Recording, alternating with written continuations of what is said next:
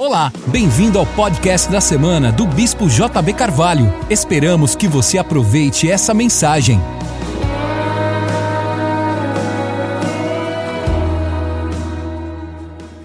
Josué, capítulo 1. Vamos ler o verso 3 ao verso número 9. Todo lugar que pisar a planta do vosso pé, vou-lo tenho dado, como eu prometi a Moisés. Desde o deserto e o Líbano até o grande rio, o rio Eufrates, toda a terra dos heteus e até o mar grande, para o poente do sol, será o vosso limite. Ninguém te poderá resistir todos os dias da tua vida. Como fui com Moisés, assim serei contigo. Não te deixarei nem te desampararei. Sê forte e corajoso, porque tu farás este povo herdar a terra que, sob juramento, prometi dar a seus pais. Então, somente, sê forte e muito corajoso, para teres o cuidado de fazer segundo toda a lei que o meu servo Moisés te ordenou. Dela não te desvies, nem para a direita, nem para a esquerda, para que sejas bem-sucedido por onde quer que andares. Não cesses de falar deste livro da lei, antes medita nele dia e noite, para que tenhas cuidado de fazer segundo tudo quanto nele está escrito. Então farás prosperar o teu caminho e serás bem-sucedido. Não te mandei eu? Ser forte e corajoso. Não temas, nem te espantes, porque o Senhor teu Deus é contigo por onde quer que andares. Queridos, Josué está sendo incitado por Deus a crer. Ele está com um grande desafio. Nesse texto, ele está prestes a entrar na terra prometida. Ele está num momento de transição. E transições são momentos de fragilidade. Ele está substituindo um grande líder, que foi Moisés, e o seu coração está realmente atemorizado. Por três vezes, Deus diz a Josué: ser forte, corajoso, não te espantes, te anime. Deus sempre está nos animando, Deus sempre está nos encorajando, Deus está tentando tirar o melhor que há em nós. Deus sempre está nos empurrando para o nosso destino. Os sonhos, as vozes, as impressões que você tem, que estão em desacordo com essa máxima, elas são originárias de outra fonte. Deus deseja sempre que nós avancemos. Nós somos filhos. Eu quero falar hoje a essas pessoas que estão em transição, porque eu quero falar de transição essa noite. Josué estava num período de transição, ele levou 40 anos para chegar até ali. Na verdade, ele poderia ter levado muito menos tempo, uma geração inteira morreu no deserto. O caminho do Egito até a terra prometida poderia ser feito em 15 dias, mas foi feito em 40 anos. Um ano depois, eles estavam, estavam em Cades Barneia, mas eles votaram e decidiram democraticamente que eles não deveriam entrar na terra. Então eles andaram em círculos durante 39 anos. E é por isso que eu digo que o futuro não é um tempo, o futuro é um lugar. E você pode alcançar esse futuro em 15 dias, ou você pode andar em círculos em 39 anos ou 40 anos.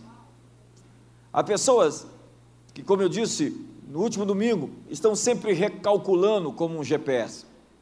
Elas erram o caminho e aquela vozinha diz recalculando. E quando você ouve demais essa vozinha, é sinal de que você está indo a lugar nenhum. E que você está perdendo o seu tempo. Você poderia estar muito mais longe de onde você se encontra agora. Mas os seus erros, a sua pressa, os seus atalhos, sempre custam mais caro. Não há atalhos, porque o atalho é definido como uma linha entre dois pontos mais longa para chegar no seu destino. E a ansiedade, o desejo de fazer as coisas acontecerem no nosso tempo, faz com que as coisas demorem mais ainda. Porque não há medo na fé, porque o perfeito amor lança fora o medo. E Deus ele não vai se nivelar a sua carnalidade quando você está amedrontado e medroso e ansioso, tentando suar para acreditar, se esforçando para crer. Deus ele não vai se sujeitar a esse expediente porque Deus não vai rebaixar o seu nível. Trabalhando no mesmo nível de carnalidade que você. Quando nós nos desafiamos a crer, quando nós somos empoderados pela coragem, então nós estamos prontos para fazer o nosso caminho, a nossa transição. Já tem meses que eu estou falando sobre transição aqui. E eu realmente acredito que todos vocês estão em uma transição. Quanto tempo você vai levar para chegar até onde você quer? Pode levar alguns dias, algumas semanas, alguns meses. E eu realmente acredito que não mais que isso. Eu realmente quero liberar uma palavra de destino, que antes do final deste ano, muitas das transições que você já começou estarão definidas e completas. Ainda nesse ano, você vai chegar ao fim de algo que você começou anos atrás. Porque Deus vai encerrar um ciclo, começando um novo tempo e uma nova estação na sua vida, cheio de muitos resultados e de muitos frutos.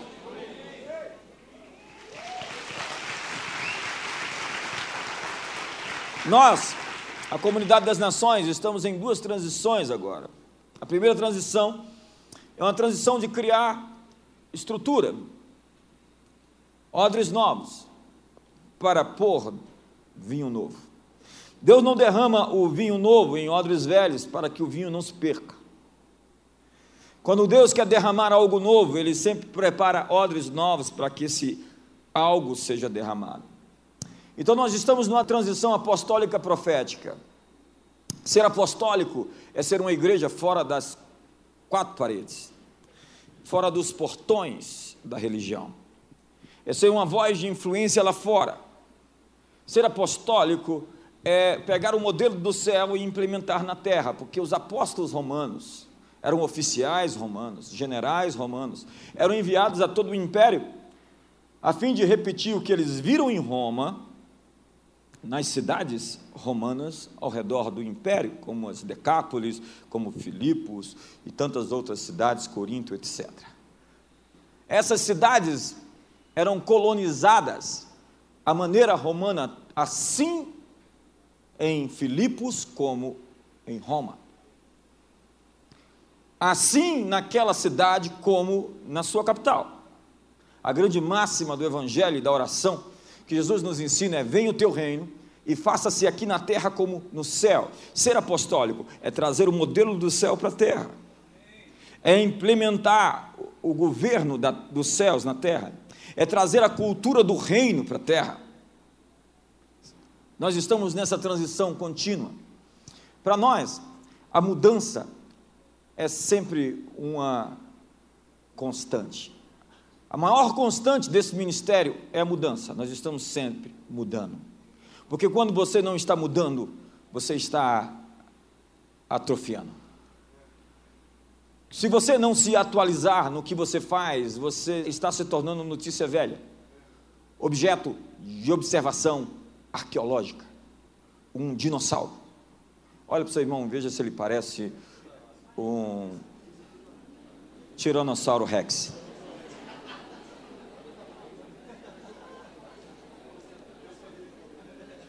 Com cabelo branco.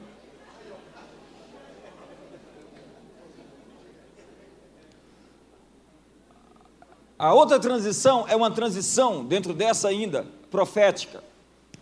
Você vai nos ver durante todo esse tempo falando do apostólico e profético. Porque a igreja ela é apostólica, ela se reúne para invasão. Ela se reúne para capacitar cristãos a fim de invadirem um mundo como sal e luz, a fim de influenciar a sociedade nos seus lugares altos, como formosos são sobre os montes os pés dos que anunciam coisas novas. Boas notícias. E o profético é quando nós conseguimos criar conexões com os céus e trazer a palavra de Deus para a terra. Fazer com que aquilo que Deus quer dizer seja dito pelo seu corpo, que é a igreja.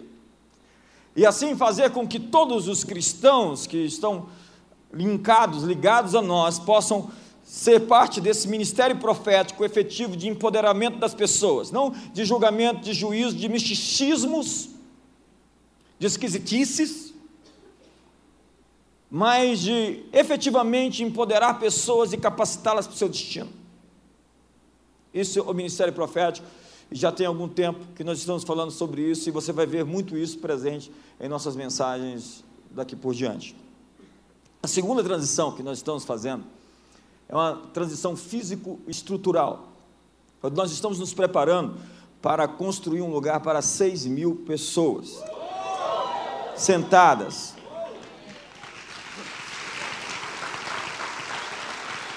Estamos ainda nessa transição, aparentemente demorando, mas estamos esperando o tempo de que os recursos cheguem para que nós comecemos essa obra. Alguns de vocês já ouviram de Deus que vocês têm que investir nisso e não obedeceram. Outros ainda não ouviram, mas estão ouvindo agora. E alguns vão ouvir ainda essa semana. Se você está me assistindo pela televisão, Deus está falando com você. O número da conta está passando aí embaixo agora. Há um insight na sua mente. E é provável que você não durma essa noite se você não fizer algo. Dá um sorriso para o seu irmão. Fala, como eu te amo, você é tão lindo. Então estamos nos preparando para esse momento.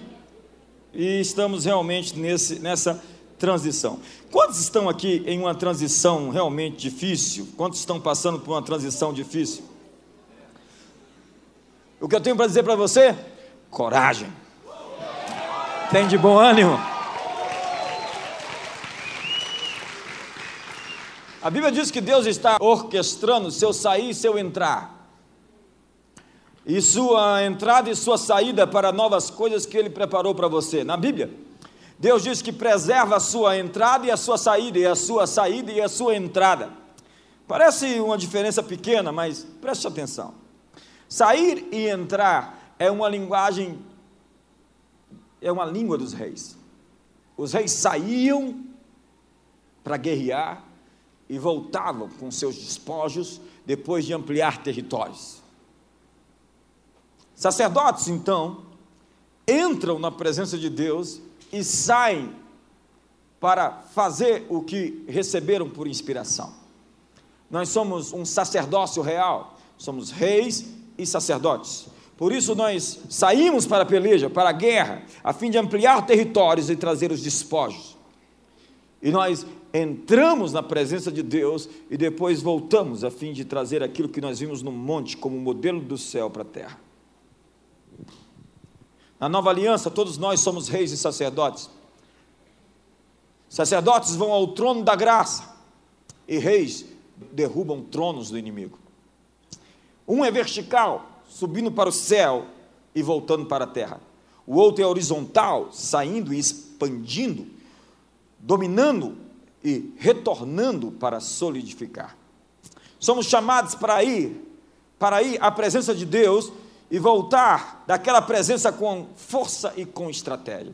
Esses dias eu quero liberar uma palavra sobre você. Você vai receber força e estratégia com visões, entendimentos, conexões proféticas, vão atingir você e vão empoderar você, vão capacitar você com ideias e com imaginações que vão lhe tirar da estação onde você está e vão lhe capacitar para entrar em novos horizontes e novas conquistas.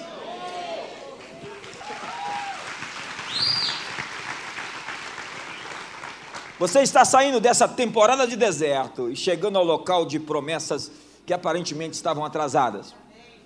É por isso que o inimigo está furioso. Você não precisa de nenhum profeta daqueles místicos dizendo o inimigo está furioso. Nós já sabemos disso. Isso é óbvio. Se ele não está furioso, está contente com você, há algo muito sério acontecendo.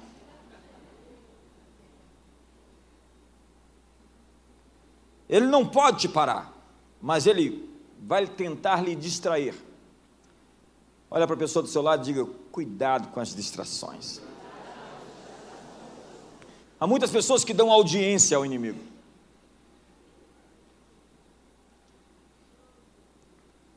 A Bíblia diz para sermos simples como as pombas e prudentes como as serpentes.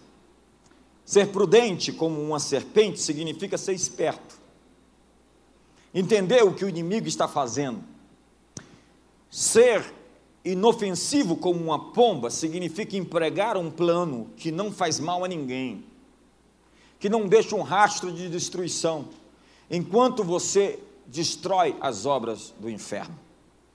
Nós confundimos a pomba com ser pacifistas, nada pode estar tão longe da verdade. Nós somos guerreiros, estamos avançando. Nosso negócio é a expansão do reino, porque o aumento do seu governo será paz sem fim. Agora, nessa sua transição, e pelo resto da sua vida, você precisa encontrar pessoas que têm dentro delas aquilo que Deus colocou dentro de você. Você lembra de João Batista? Quando ele estava no útero da sua mãe, quando Jesus entrou na sala, no útero da sua mãe, o menino ficou agitadíssimo. Há pessoas que nós encontramos que algo se agita dentro de nós. Uma química, uma aceleração. Algo que Deus pôs em nós foi colocado dentro dele. Agora há pessoas que você encontra que você começa a ficar tentado. E você pode saber muito sobre alguém na sua vida pela forma como você sente quando você está perto dela.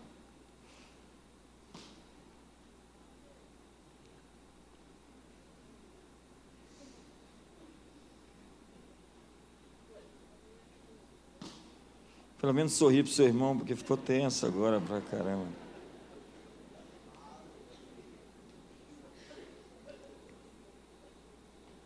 Gente que faz despertar em você aquilo que te energiza, que te acorda, que te faz mover para o seu destino.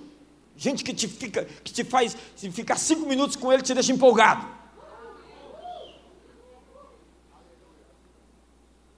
Nós estamos presenciando agora nesse instante, um renascimento global que vai ter o seu epicentro na próxima geração. Existe uma fome no coração dos que estão nascendo por algo realmente autêntico, sobrenatural e que exige a coragem. É por isso que eu estou orando por aqueles que ainda não nasceram. Algo que realmente exija coragem. Diga para o seu irmão, algo que realmente exija coragem. Coragem é a característica da geração que terá uma porção dobrada. Eles vão ter muito mais do que nós temos. Mas nós podemos abrir o caminho para que eles cheguem lá. Davi preparou toda a matéria-prima a fim de Salomão construir o templo.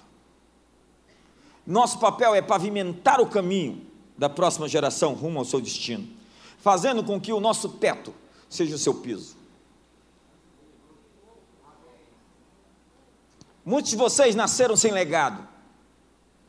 Muitos de vocês vieram a esse mundo sem vantagem nenhuma, tiveram que lutar para chegar até aqui. Mas eu quero dizer que os seus filhos não vão ter que lutar as batalhas que você lutou e venceu porque você vai lhes deixar numa vantagem ampla sobre o adversário, e eles vão poder chegar a horizontes muito mais elevados do que você jamais imaginou que fosse possível. Porque esse é o seu legado, passar o bastão para uma próxima geração em que eles vão consumar a vitória que foi feita na cruz por Jesus, nosso Senhor. O mundo, como nós o conhecemos, está mudando sensivelmente. Não se assuste. O mundo que você vê hoje, agora, em 10 anos, será completamente diferente. Em todos os sentidos. E eu sou muito empolgado por isso. Porque eu não acredito na, na ideia de que o anticristo, a besta, o falso profeta estão no comando de nada. Eu realmente acredito que o cordeiro tem o livro em suas mãos, é digno de desatar os selos e levar a história ao seu clímax. Ele venceu, ele é aquele vitorioso, ele é o Rei dos Reis, é o Senhor dos Senhores. Ele não será o Rei um dia, ele já é o Rei agora, ele será o Rei para sempre. Todo joelho se dobra, toda língua confessa que Ele é o Senhor. Eu acho que você não está empolgado, não. Empurra teu irmão do lado aí, celebra Deus. Me ajuda aí.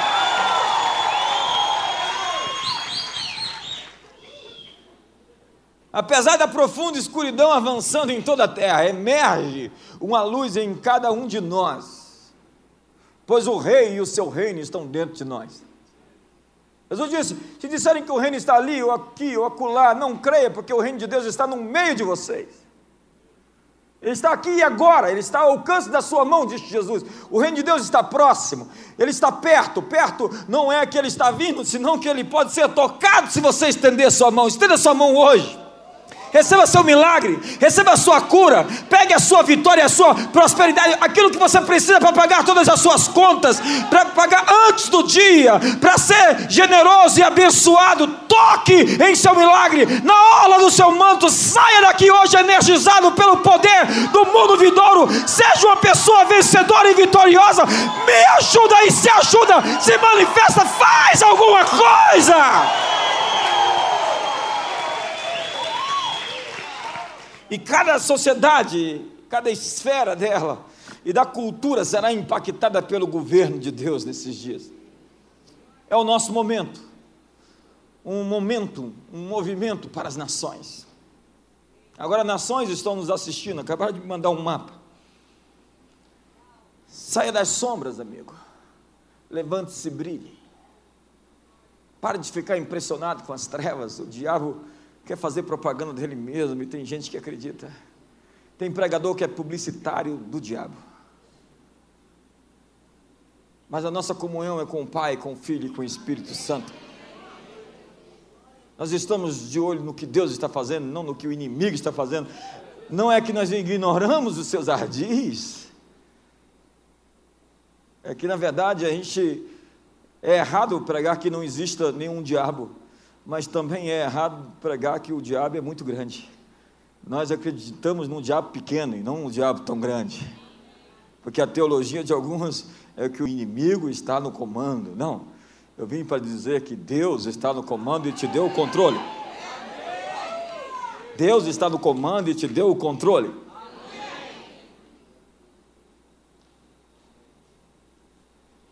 Identifique a sua vocação. Para o que você foi chamado? Quando você descobre isso, você se torna tão eficiente, tão efetivo. A gente fala, não, eu quero cantar. Fala, já deu para ver que não é para você cantar. Se você quer cantar, eu também quero.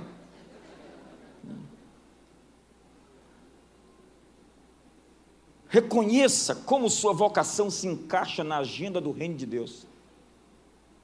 Não é ficar rico, não é ter 20 filhos, não é construir uma empresa. Isso tem que se encaixar dentro de um projeto maior, maior do que você, maior do que seus sonhos. Algo que vai mudar o mundo para sempre. E viva consciente do reino de Deus e da sua expansão na terra.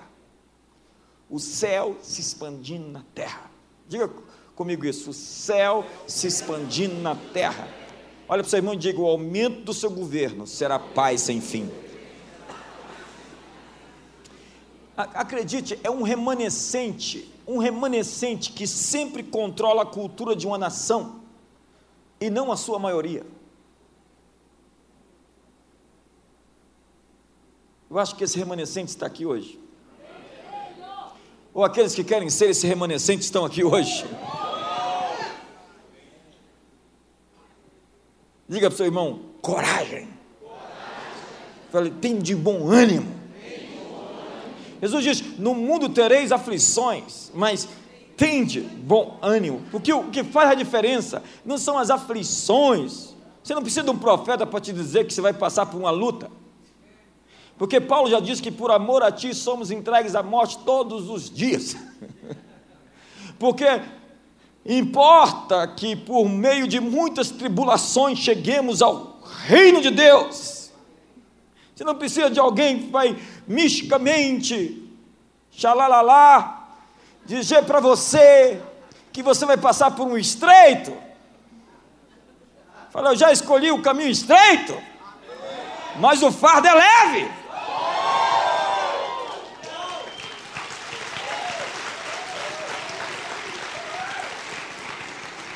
Chega de jargão profético. Vamos profetizar de verdade, olho no olho, falando a verdade, sendo a boca de Deus no mundo. Existe um outro nível de unção para ter coragem. Nós vivemos escondidos em nós mesmos, dentro de nós.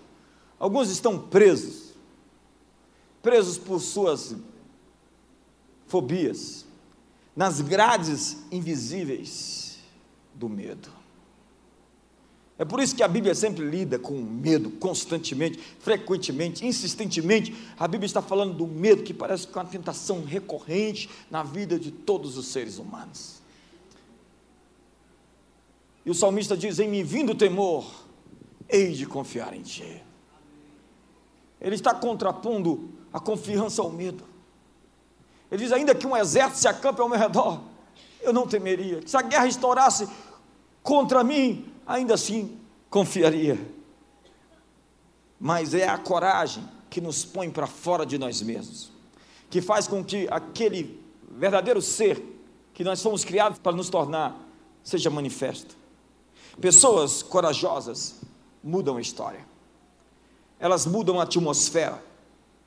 Por isso, amigo, coragem, tende bom ânimo. Nos dias do nascimento de Jesus, camelos vieram de longe, carregados de provisão, de grande disposição de recursos, endereçados a José, Maria e ao menino. Quando Maria disse sim, cumpra-se em mim a tua palavra, camelos de todos os lugares começaram a se organizar, havia uma nova estrela no céu, e os recursos para o cumprimento daquele sonho já estavam saindo de outro país para vir cumprir a educação daquele menino que viria mudar o mundo para sempre. Quando você diz sim à palavra de Deus, camelos começam a nascer, eles começam a se mover. De outros países, sábios vêm uma estrela, e eles se encontram com você na caminhada.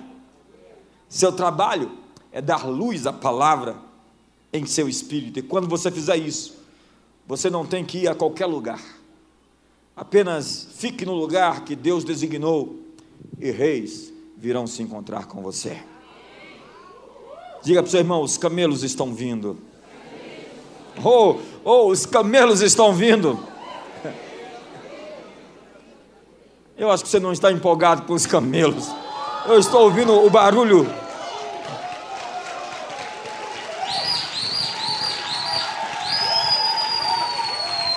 Nós vemos naqueles desenhos aqueles três camelinhos vindo com três magos juntos. Primeiro, que eles não vieram juntos, vieram separados. Segundo, que eles não vieram sozinhos, que eles eram alvos fáceis dos predadores do deserto. Vieram caravanas cheias de provisão. E eles viram a mesma estrela. E eles se encontraram porque eles estavam olhando para o mesmo alvo. Quando você está olhando para o alvo certo, você vai encontrar todas as pessoas do seu destino. Quando você está olhando para a estrela, você vai encontrar o marido ou a esposa que Deus tem para a sua vida, porque eles estão olhando para a mesma estrela que você está olhando.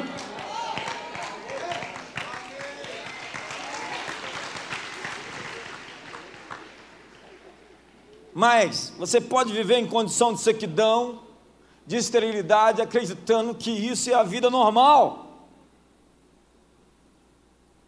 Alguns acreditam que ser infeliz é a vida normal, viver com dores no corpo. É a vida normal. Com dor, com sofrimento. Alguns se acostumaram com menos do que o suficiente. Muitos aceitaram viver infelizes como um padrão. Mas coragem, tenha de bom ânimo. Existe algo novo, um limiar novo, uma história nova a ser escrita. E Deus está te dando em suas mãos a caneta e as condições, os recursos, os meios, a estrada, o caminho, as possibilidades, as oportunidades, tudo o que você precisa antes de você vir a esse mundo já foram preparados, assim como Davi preparou o caminho para Salomão e a matéria-prima para que quando ele viesse ao mundo ele pudesse construir aquilo que ele foi designado para construir. Deus, o Pai, quando lhe enviou para esse mundo, já lhe enviou para aqui. Antes, se não antes de preparar preparando todas as coisas que você precisava a fim de cumprir a sua chamada. Portanto, grandeza não é megalomania, grandeza é destino, é uma chamada de um pai grande para filhos poderosos. Isaías 51 diz: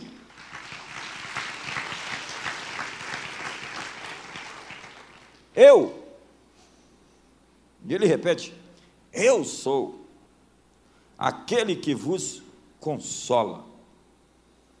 E aí vem um confronto.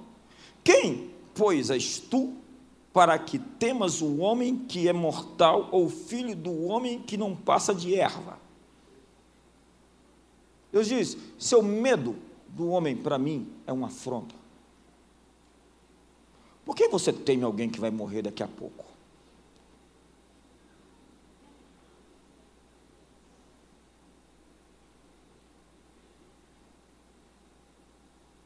Verso 13: Quem és tu que te esqueces do Senhor, que te criou, que estendeu os céus e fundou a terra, e temes continuamente todo dia o furor do tirano que se prepara para destruir? Onde está o furor do tirano? Deus aponta em tom de desafio. Onde está? O exilado cativo depressa será libertado lá não morrerá, lá não descerá a sepultura, o seu pão não lhe faltará. Pois eu sou o Senhor teu Deus, que agita o mar, de modo que bramem as suas ondas. O Senhor dos exércitos é o meu nome. Ponho as minhas palavras na tua boca. Põe a mão no ombro do seu irmão e diga: Deus está dizendo a você que está pondo na sua boca as palavras dele. E com isso, o resultado disso, olha o resultado disso. E te protejo com a sombra da minha mão, para que eu estenda novos céus, funde nova terra e diga Sião: Tu és o meu povo. O resultado de Deus colocar as palavras dele na sua boca será novos céus e nova terra.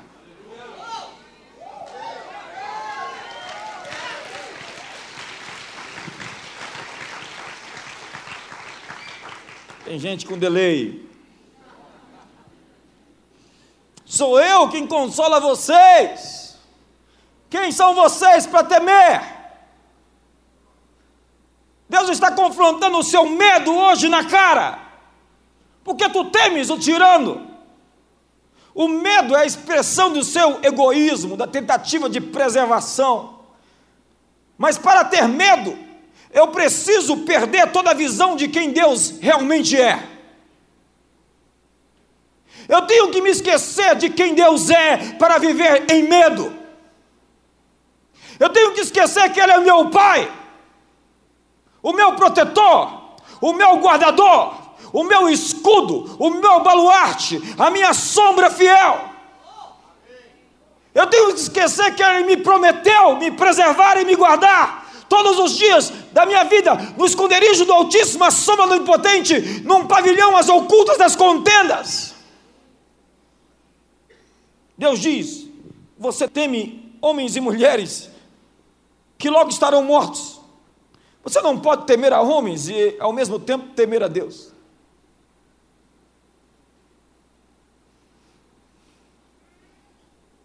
João disse: O perfeito amor lança fora o medo não há medo no amor. Se você tiver o temor de Deus, o temor do homem vai embora. Deus confronta o medo das pessoas dizendo: Ei, quem é você para ter medo? Eu, eu mesmo, o Senhor, é quem te consola. Portanto, coragem. Na lei de Moisés, era proibido ter medo dos deuses dos inimigos. Era proibido até ficar citando seus nomes. Porque esse negócio de ficar falando de demônio, ficar falando das forças do mal. Tem gente que faz demonologia, demonografia, faz gráfico e estuda onde eles estão mais presentes, onde eles são mais fortes. Eu não sei porque, quando a Bíblia diz que eu vos dei a autoridade sobre todo poder do inimigo. Eu vos dei autoridade para pisar sobre serpentes e escorpiões e sobre todo poder do inimigo, e nada, absolutamente, vos causará dano. Nós não devemos pregar que não há nenhum diabo, mas nós não devemos pregar um diabo grande, porque os demônios têm mais medo de você do que você deles. E quando você vê um demônio a próxima vez, olha um pouquinho mais acima do ombro dele, porque vai ter um anjo ali.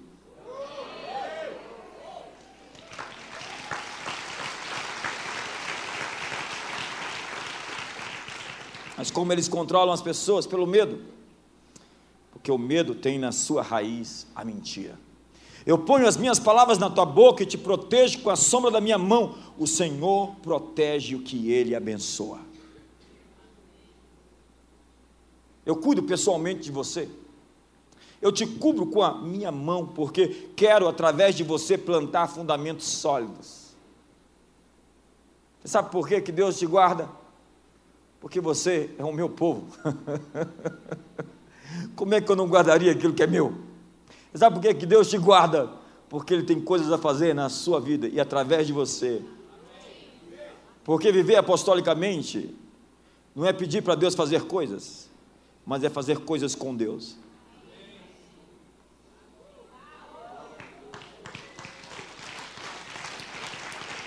Então ele revela o processo de liberar a realidade de um mundo sobre outro mundo. Eu ponho as minhas palavras na tua boca, para que você chame a realidade novos céus e nova terra. Isso é feito através de um decreto, porque há ambientes onde palavras se tornam sentenças. A profecia enseja manifestar o destino de pessoas. É para isso que existe o ministério profético para manifestar destino de nações. Uma só palavra, uma só, faz as pessoas viverem a partir de um lugar completamente diferente. Quando você receber uma palavra que mudou sua vida para sempre, uma só. Uma só palavra faz as pessoas abraçarem uma nova vida. Quantos aqui tiveram sua vida mudada por uma palavra? Ih, estou preocupado. Quantos aqui são indiferentes ou estão mortos? A palavra, a palavra nos dá poder para viver de uma maneira diferente. Depois que eu conheci o Evangelho, eu não pude ser quem eu era. E eu sou transformado de glória em glória, como por espelho, na imagem do Senhor, pela Sua palavra. E Jesus sustenta todo o universo, o resplendor da glória de Deus que sustenta todo o universo pela palavra do seu poder. Você sabe que a palavra sustenta tudo? Tudo vibra, tudo tem som. O universo inteiro vibra, porque pelo som, pelas palavras, tudo foi criado.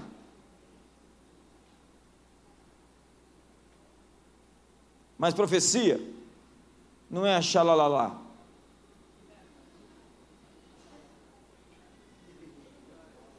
Não é o jeito que você fala que torna uma palavra uma profecia. E eu respeito pessoas esquisitas. Não tem problema. Uma vida profética é ter impressões sutis e dia após dia fluir naturalmente em conexões que Deus abre.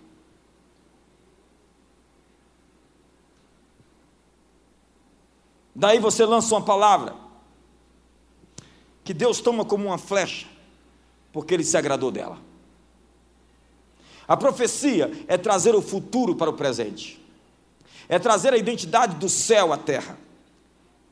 O que você é nos lugares celestiais, ser na terra o que você é no lugar, nos lugares celestiais, ver coisas terminadas, pessoas terminadas.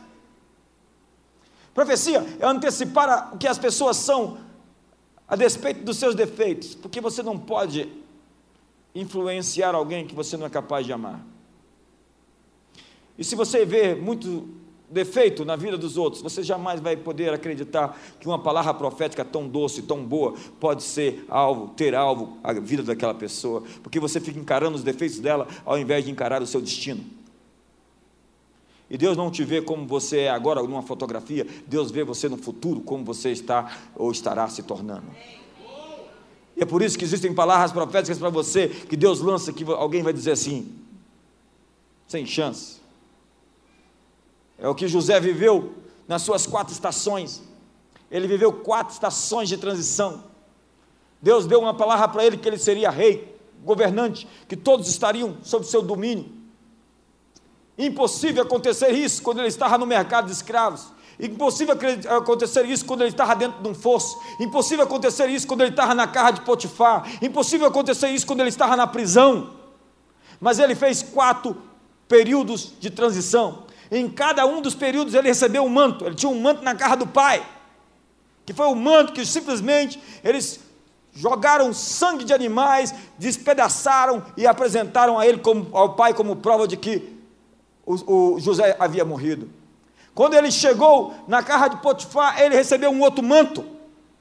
O manto que ele correu e a mulher ficou com ele. Tinham provas cabais de que ele tinha feito algo. O manto era uma prova criminal certeira de que ele era culpado.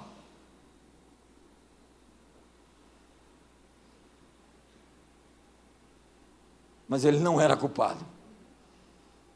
O terceiro manto estava escrito um número atrás, quando ele estava na cadeia. Listrado.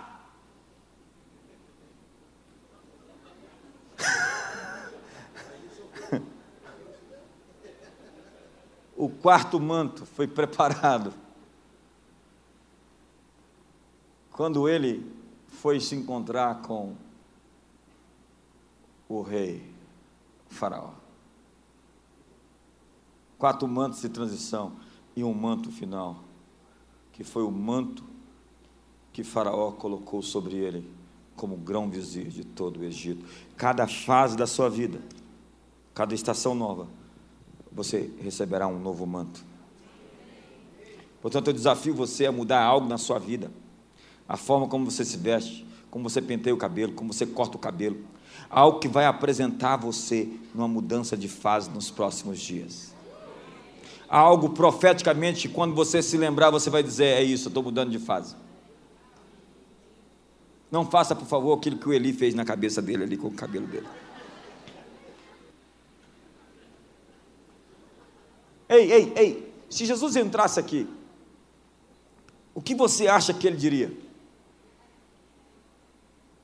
Quando você disser às pessoas o que você acredita que Jesus quer falar a elas, você está profetizando. Em Isaías 55 mostra que quando o Espírito vem sobre as pessoas, a palavra de Deus está nos nossos lábios. O Espírito virá sobre toda a carne. E o resultado disso é que os filhos e as filhas profetizarão. Manifestação do Espírito Santo significa ter palavras proféticas na boca. Nós carregamos a palavra de Deus no coração e nos lábios. Pedro disse: Vocês são filhos dos profetas, filhos da palavra profética. Se somos filhos dos profetas, nós temos a herança profética deles. Como? Se somos filhos dos profetas, nós temos uma herança profética. Nós já nascemos nesse mundo com heranças. Você não recebeu o legado talvez dos seus pais, mas há uma herança espiritual de destino de comissão, um legado que Deus está querendo repartir com você, entregar para você essa noite. Nós não podemos preencher um cheque se nós não sabemos que nós temos crédito, mas foi nos dado um crédito, ainda que a gente não saiba que tenha. Nós temos um legado que nos confere crédito sem que tenhamos feito nada. Quando você está em aliança, você recebe a bênção da família. O benefício e o propósito de um relacionamento alcança a sua vida, está em relacionamento, abençoa você só por estar ligado a alguém. Quando você se casa com alguém, você recebe bênçãos dessa pessoa, e a bênção da família dela, e algumas outras coisas que você não queria receber.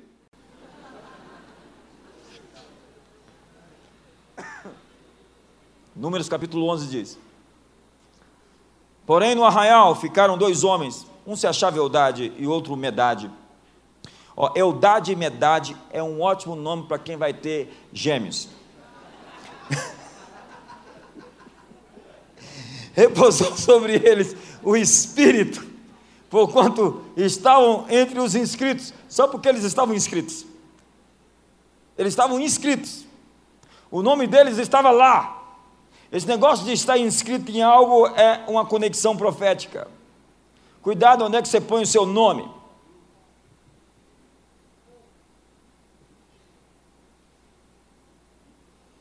Ainda que não saíram à porta da tenda e profetizavam no arraial, o fato de eles estarem ligados, serem membros de algo, participarem da comunhão, estarem conectados, fez com que a mesma bênção que chegou sobre o arraial caísse sobre eles, ainda que eles não estivessem dentro do arraial e estivessem fora. Tem gente que não quer pertencer a algo, vai ficar sem legado e sem herança. Porque só um pai pode dar herança para filho. E se você não faz parte de uma família, você não tem herança espiritual. Se você não quer fazer parte do ministério de uma igreja, prepare-se para passar sua vida sem herança e sem legado.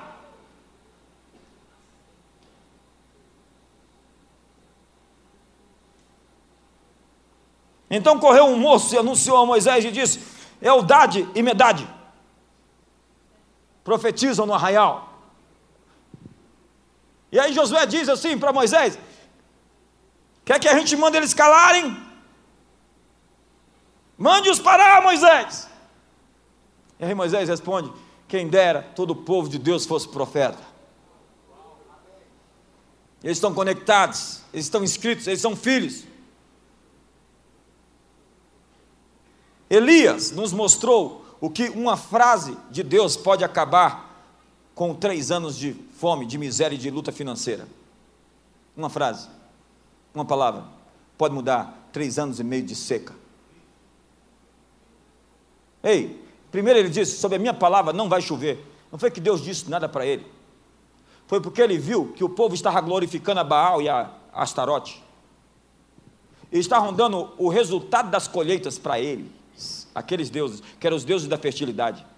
Que Elias falou assim: sob a minha palavra, vocês estão dizendo que a prosperidade de vocês é por causa de Astarote e Baal, pois vai parar de chover desde agora. Ei, não foi nada que Deus disse para ele fazer mas por ele estar conectado com Deus e ter o crédito que ele tem perante Deus, por servir e temer a Deus, por ser povo de Deus, ele liberou uma palavra que Deus foi lá e disse: é isso. E durante três anos e meio não choveu. Aí Elias foi lá e começou aquele negócio, uma pequenina nuvem, do tamanho de uma pequena mão de um homem. Quando ele ressuscitou o filho da viúva, o menino morto, e ele trouxe de volta à vida, a mulher disse para ele assim: Agora vejo que a palavra de Deus na sua boca é a verdade. Como? A palavra de Deus na sua boca é a verdade. Ele lançou uma palavra que Deus honrou. Profetas têm crédito diante de Deus e Deus não faz nada sem falar com seus amigos, os profetas diz a Bíblia. E profetas têm segredos com Deus, não falam tudo. E não tentam ficar espavoridos, mostrando que são profetas, com olhar de peixe morto, tentando parecer espirituais.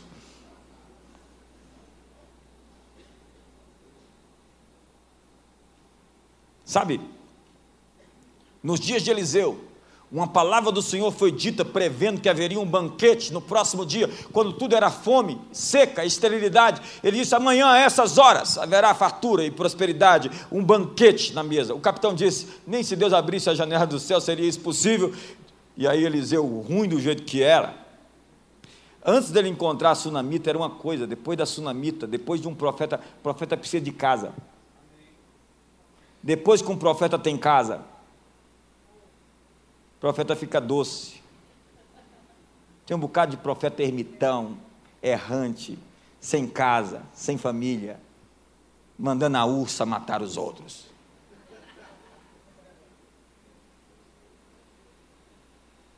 Você está me entendendo ou não? Você está comigo? E aí, Eliseu disse: Você vai ver, capitão, tudo isso acontecer, mas você não vai comer disso duvidou, está morto. E aí você sabe a história: os quatro leprosos foram lá, deram contra o arraial, sozinhos, começaram a marchar. Quando eles começaram a marchar, quatro, eles ouviram lá, quatro milhões quatro marchando com Deus, só fracos, leprosos, impotentes. Quando chegou lá nos Sírios, a pegada dele, o passo deles chegou como um tropel de exércitos, de cavalos, de cavaleiros. Na mesma hora em que eles foram lá para o arraial dos Sírios, eles ouviram lá no arraial dos Sírios que estava vindo um grande exército. Porque você, quando está marchando fraco, frágil e ainda que adoecido, os inimigos vão ouvir lá na frente o barulho de um exército que está chegando. Porque se Deus é por nós, quem será contra nós?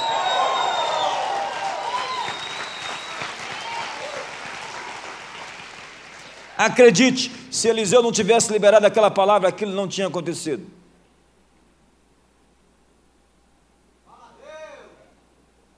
Eu estou tentando ver que Deus fala mesmo aqui hoje, irmão. Obrigado pela empolgação. Estou tentando liberar a palavra dele para você hoje. Quanto mais poderoso você é, você tem que ser mais cuidadoso com as suas palavras.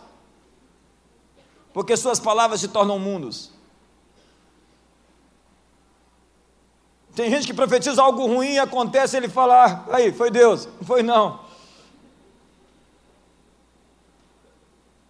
Foi sua fé que isso aconteceu, e suas palavras, que criaram ambientes e atmosferas e circunstâncias para tudo isso acontecer.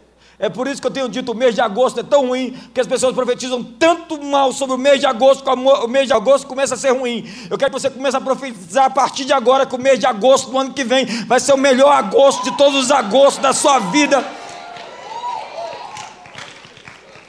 Veja o que Jesus fez com o poder das palavras, os profetas fizeram mudaram-se elementos, mortos foram ressuscitados.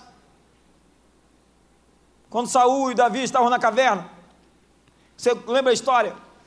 Saul estava na mão de Davi, e os homens de Davi falaram: Essa é a palavra de Deus, o Senhor te entregou os teus inimigos das tuas mãos, Davi. Se Davi fosse impetuoso, como alguns aqui, ia pegar da espada e falar: Essa é minha chance. Acabaram-se os meus problemas, mas Davi estava um pouquinho acima do ambiente, da atmosfera, do ânimo dos seus homens e das pessoas. Então ele percebeu que aquilo não era o início, não era o fim dos seus problemas, senão o começo dos seus problemas se ele matasse Saul. Ele falou essa palavra dos meus homens, ainda que sejam leais a mim, não é uma palavra profética boa Quantos entendem isso aqui hoje? Ei, me, me ajuda aí. Tem palavras proféticas que você diz, ó, oh, lamento, mas sua palavra não é boa. Porque a Bíblia diz: julgai as profecias. E se você não pode julgar uma profecia de um profeta, é porque aquele profeta é maluco, sem juízo. Porque um profeta e orgulho é que nem água no óleo, não combina. Se você vê um profeta cheio de orgulho, você não está vendo um profeta, você está vendo um bruxo.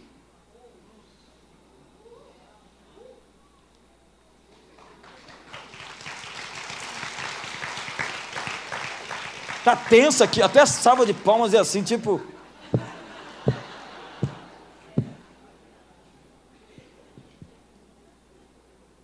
Agora não confunda orgulho com autoridade.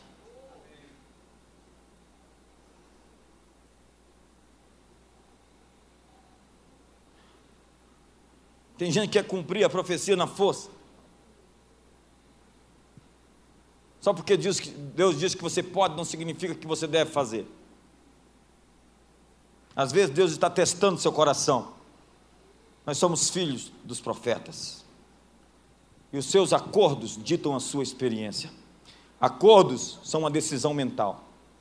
Sua mente é a porta de entrada para o que você autorizar.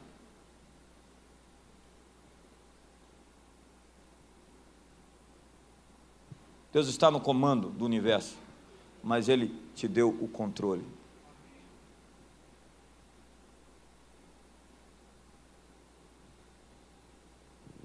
E o lugar onde, para onde você está indo, é um lugar onde você nunca esteve antes. Josué 3. Contudo, haja a distância de cerca de dois mil côvados entre vós e ela. Não vos chegueis a ela para que conheçais o caminho pelo qual haveis de ir, visto que por tal caminho nunca passaste antes. Deus está dizendo: Eu estou levando você a um caminho por onde você nunca passou antes. A gente que quando pensa nisso já é tão fomentado pelo mal, pelas coisas do mal, que já pensa, já vem treta, já vem coisa ruim. Não, irmão. Quem está te conduzindo são os braços amorosos do seu Pai Celestial.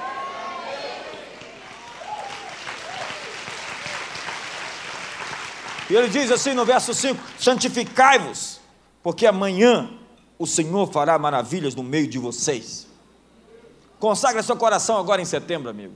Porque até o final desse ano você vai fazer essa transição, você vai completar essa transição. Ei, essa é uma palavra profética. Se você crê, você verá a glória de Deus. Nós estamos chamando à existência as coisas que não existem, como se já existissem. A materialidade, a molecularização, a substanciação. Por tal caminho nunca passastes antes, um caminho que não conheceste, por um caminho não trilhado, experiências não vividas, veredas não conhecidas. Ali, eles iriam parar de comer maná, mudança de dieta. Toda mudança de estação exige uma mudança de dieta. Agora eles iam comer mel e leite. Sem lactose. Mas leite era só uma figura. Uma figura, uma metáfora de prosperidade, de riqueza. Nessa nova estação que você está entrando, mude a sua dieta. Tem gente que já fez isso porque já entendeu que já mudou de estação. Se você já mudou a sua dieta, é porque você já percebeu que a sua estação mudou.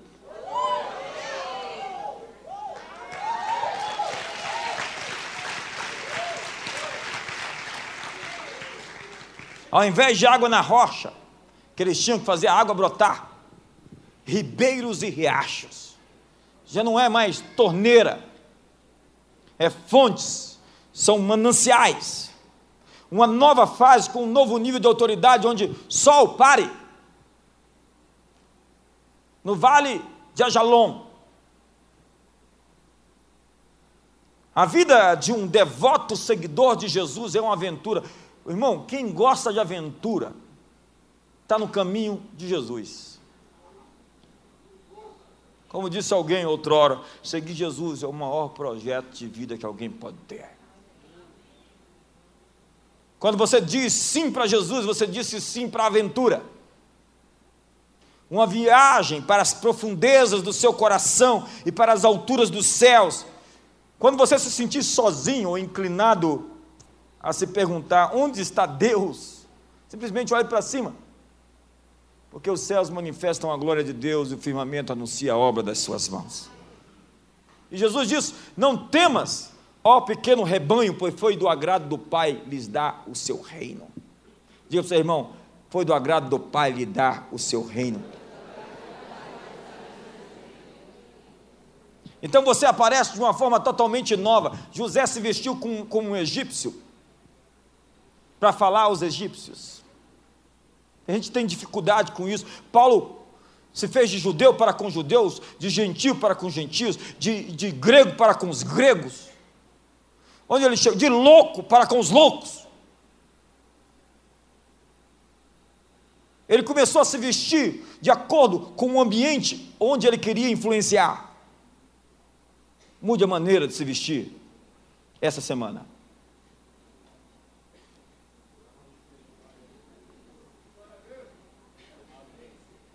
Faça algo que você sabe que você está fazendo porque você já mudou de fase. Você que, que, que quer casar, dá um jeito nessa cara.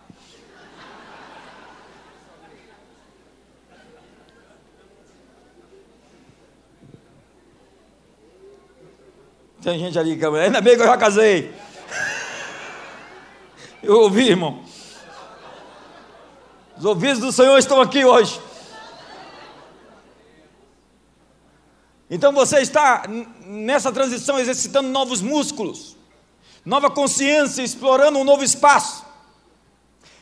É a sua identidade celestial em um novo nível totalmente novo. As pessoas vão te ver e não vão te reconhecer direito. O que aconteceu com ele? Ele está diferente, ele está distinto. Há algo diferente nele, há algo diferente nela. O que, que foi que aconteceu?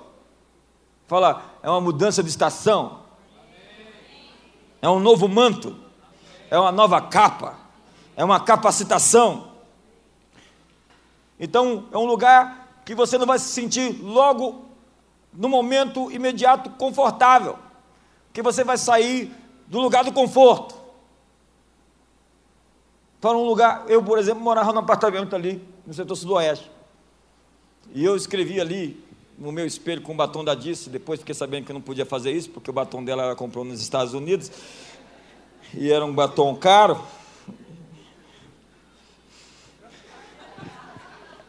Deus está fazendo. Aí depois eu pensei que o batom funcionava, já não funcionava mais, já tinha estragado o batom dela. Tudo bem, Próxima vez que eu for nos Estados Unidos, eu vou trazer para você um batom daquele.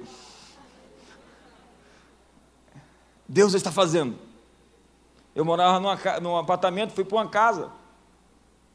Mudou tudo, mudou minha rotina, mudou meu caminho. Meu caminho era até mais fácil de ser feito. Até que Deus até mudou a igreja de lugar, ficou mais perto. Mudou tudo. Foi uma mudança de fase porque foi a mudança do mais do que o bastante. Quando a gente. A Disse, você sabe, ela teve em 2003, há 13 anos atrás, um câncer. E ela ficou estéril por causa daquele câncer. Ela não podia ter filhos. E miraculosamente aconteceu. Mas nós, eu e ela, já estávamos aceitando o fato de viver a vida, eu e ela sozinhos, sem filhos. E nós já estávamos satisfeitos, felizes em Deus, com essa possibilidade, estávamos adorando a Deus. Até que aconteceu.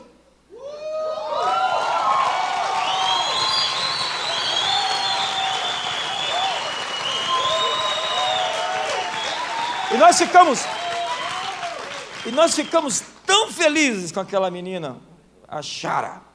Nossa, ela alegrou a nossa vida. E para nós, nós tínhamos tudo que nós precisávamos, Deus nos fez felizes. Nós tínhamos o bastante. Para nós, Chara era o bastante. E nós já estávamos estudando agora livros sobre o filho único como educar um filho único. Que é um rei, né? Filho único é rei, sozinho, está no comando. E aí Deus, como não é o Deus do bastante, somente, mas o Deus mais que o bastante, nós já estamos felizes com o bastante, para nós era o bastante. Sem noção a disse com 23 semanas de gravidez aparece. Nós estávamos nos Estados Unidos. E.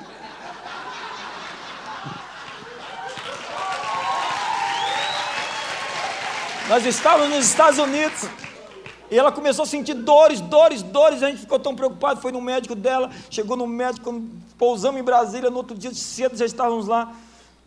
E ele ficou preocupado porque ele viu que tinha um, um, um volume, uma coisa diferente. E, e, ele falou: Olha, vocês têm que agora ir lá fazer uma, uma, uma rádio, sei lá o que, que era, que exame que era, na hora não soube nem o que, que era. E aí fomos lá, chegamos lá, o doutor Renato Farias, que é o médico aqui da igreja, que tem uma clínica, é, que é um, um amigo nosso de 20 anos. E quando a gente chegou lá, ele já ficou preocupado também.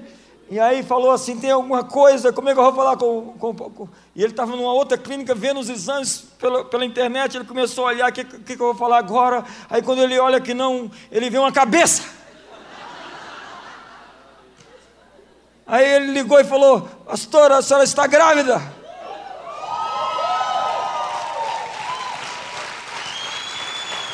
Então nós já tínhamos o suficiente. Então Deus mandou o mais que o suficiente, que se chama cáris. Nós já tínhamos o bastante, mas Deus não quis nos dar o bastante, Deus quis que o nosso cálice transbordasse, porque Ele é o mais que o bastante, mais que o suficiente. E eu quero abençoar você com a vida mais que o suficiente, mais que o bastante. Você terá mais que o necessário. O seu cálice transbordará. Me ajuda aí.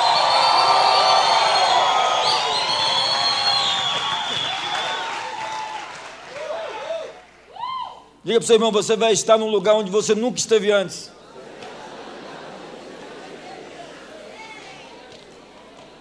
Diga para ele assim, sem medo, com coragem. Diga para ele: coragem. coragem. Tem uma coroa guardada para a sua vida. Diga: tem uma chave. Diga: você vai, vai virar uma chave esses dias. Você vai entrar numa porta. Eu tenho uma palavra profética para te dar coisa. Quer receber uma palavra profética? Olha, as portas que estavam fechadas em temporadas passadas estão se abrindo nesta temporada. Ei, as mesmas portas que você bateu e não abriram, serão as portas, são as portas que Deus está abrindo todas elas diante de você nesta estação.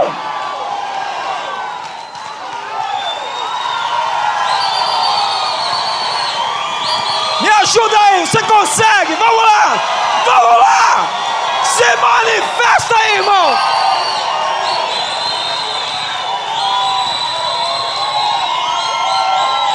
Yes!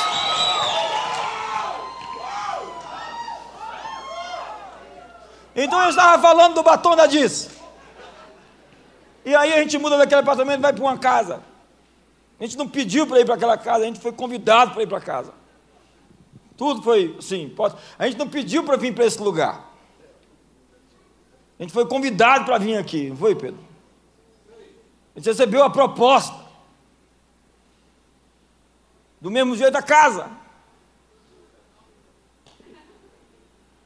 Isso aqui para nós é o bastante. Mas está vindo o mais que o bastante. Vamos lá, vamos lá, vamos lá, vamos lá, você crê? Me ajuda aí, você acredita? Oh! Aí apaguei, mudei de casa, apaguei lá, o Deus está fazendo e. Semanas depois o telefone toca. Ela disse: Senhora, eu estou muito preocupada. Eu sou uma médica, mudei para o apartamento onde vocês moravam, e todas as vezes que eu vou tomar banho naquele banheiro, quando a neblina sobe, aparece no espelho escrito: Deus está fazendo.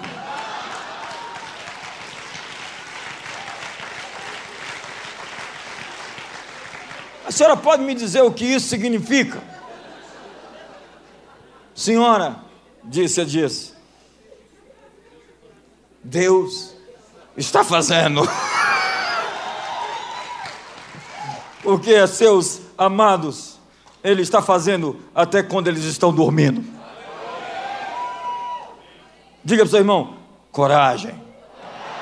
Tem de bom ânimo. Deus está fazendo. Ei, amigo solteiro, amiga solteira, Deus está fazendo. Ei, você que está com diagnóstico clínico médico desfavorável, você que é estéril, não pode produzir filhos, Deus está fazendo. Um ano. E até o final desse ano, Deus está passando de fase. E posso lhe dizer que Deus está passando você de fase do bastante para o mais que bastante. Eu acho que você não, não entendeu ainda. Deus está passando você de fase do suficiente para o mais que suficiente.